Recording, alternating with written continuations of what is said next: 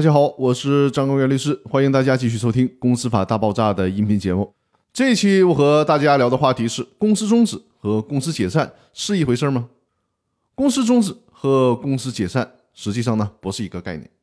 公司终止是指公司根据法定的程序彻底的结束经营活动，并使公司的法人资格归于消灭的一种结果。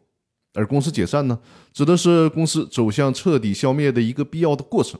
注意啊，这里面强调的是过程，不能一提到公司解散就认为公司彻底的不存在了。不是的，通过公司解散的一系列工作，最终才能达到公司终止，也就是公司彻底不存在的目的。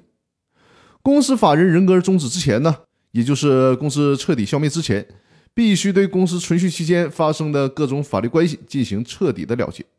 只有这样，才能避免公司退出市场对市场交易秩序造成的负面影响。比如说，得了结工人的工资，把该交的税交了，还得把欠别人的钱都还了。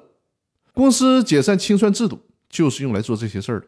所以说呢，公司清算是公司消灭的必经程序。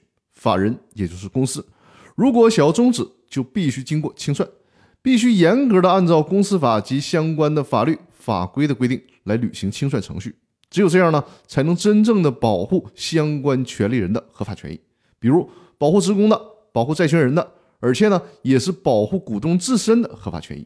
所以说，公司清算是公司终止的必备前置程序。